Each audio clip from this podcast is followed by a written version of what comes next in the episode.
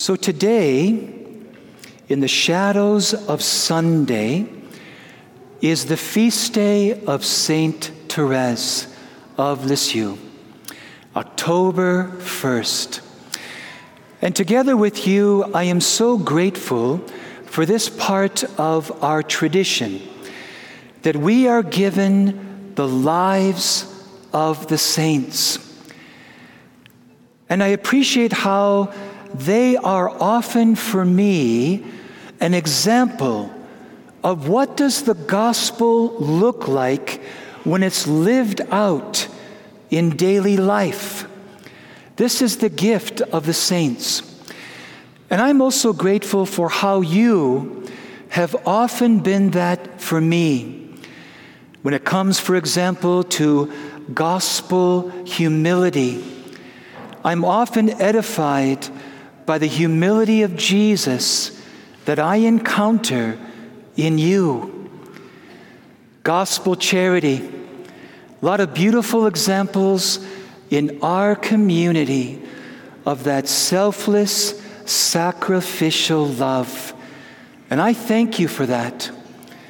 There's also in our community not only forgiveness, but there are some examples of heroic gospel forgiveness. And I want to especially thank you for that witness. It's inspired me in my own journey of forgiveness. But St. Therese was given to me when I was 27 years old. God introduced her to me, and she has been just a great blessing. And how this dear sister in Christ just accompanies me. And again, by her life, is an example of the gospel. She's a beautiful example of this gospel that we have just heard together in two ways. First, we hear Jesus saying to some of the religious leaders of his day, the tax collectors and prostitutes are entering the kingdom of heaven before you.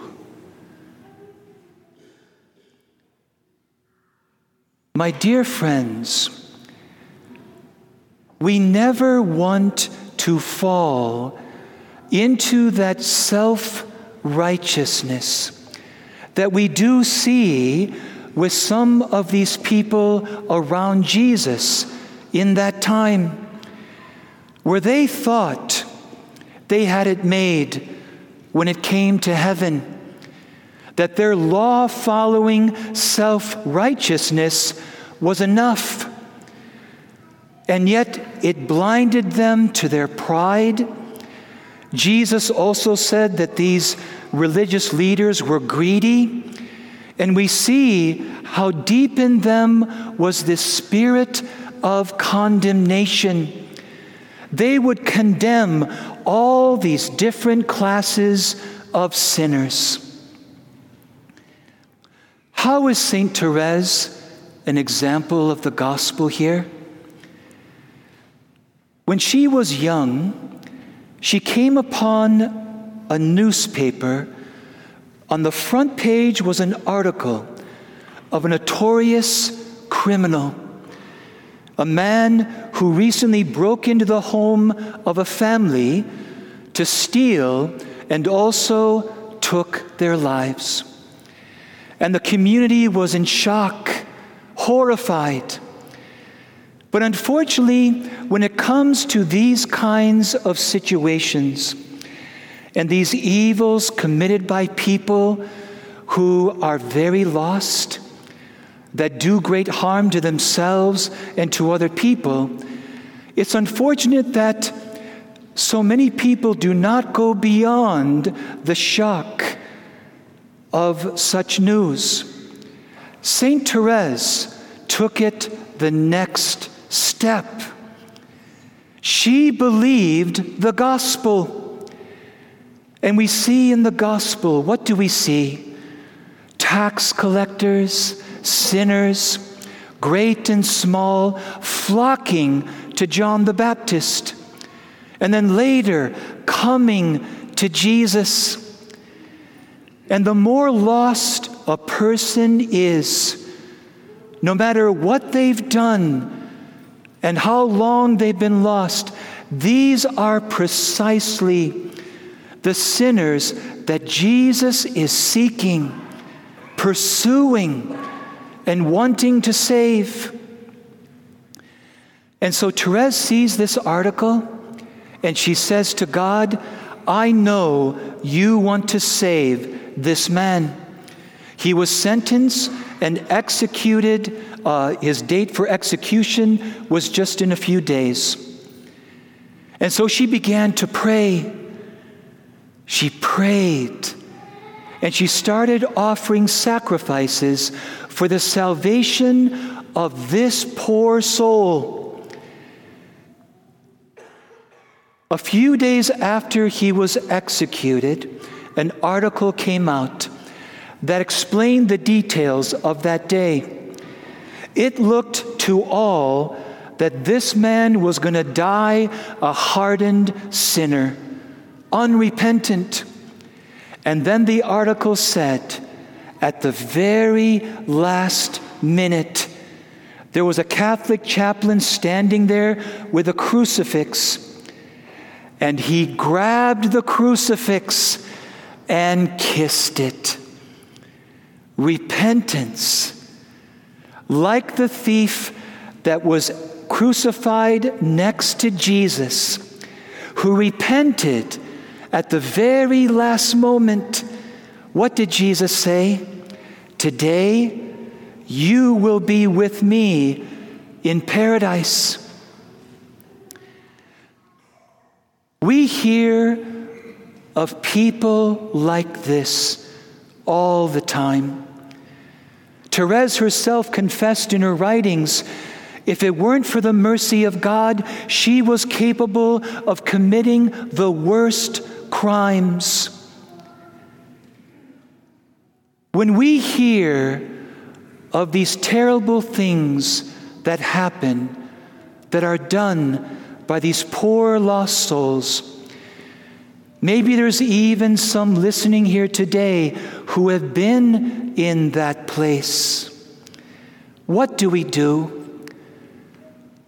Do we move beyond the shock and those feelings that are so painful?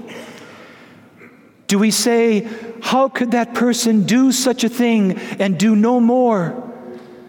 Do we go as far as Therese, who is such a beautiful example of the gospel? Do we believe that anyone can be saved? The Pharisees would write off these people as hopeless, not Jesus, and not Therese, and neither should we. Maybe there's people that come to mind even now.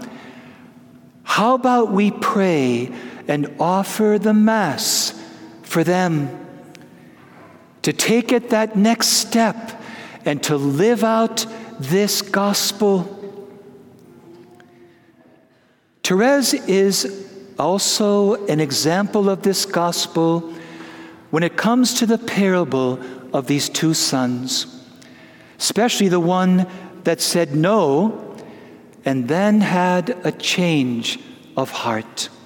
Let me just read this excerpt from the writings of Therese to convey this.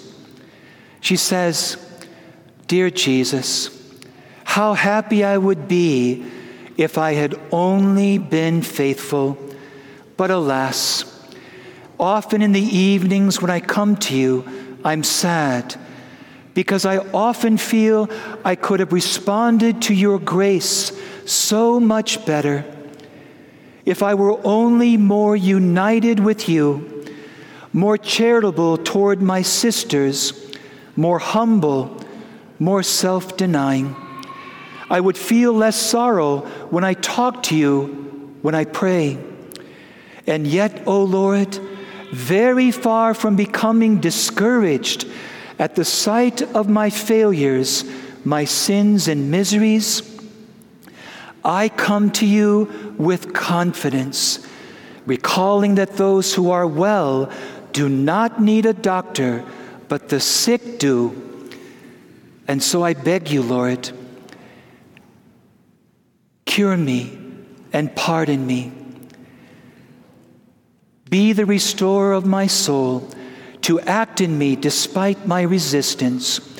Tomorrow, with your help and your grace, I will begin a new life in which each moment will be an act of love and renunciation.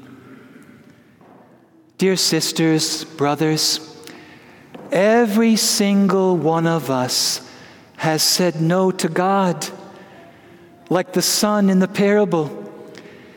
And sometimes those no's have been small ones, at other times they've been big, where we have said no to the way of the gospel, no to the way of love, no to God's will.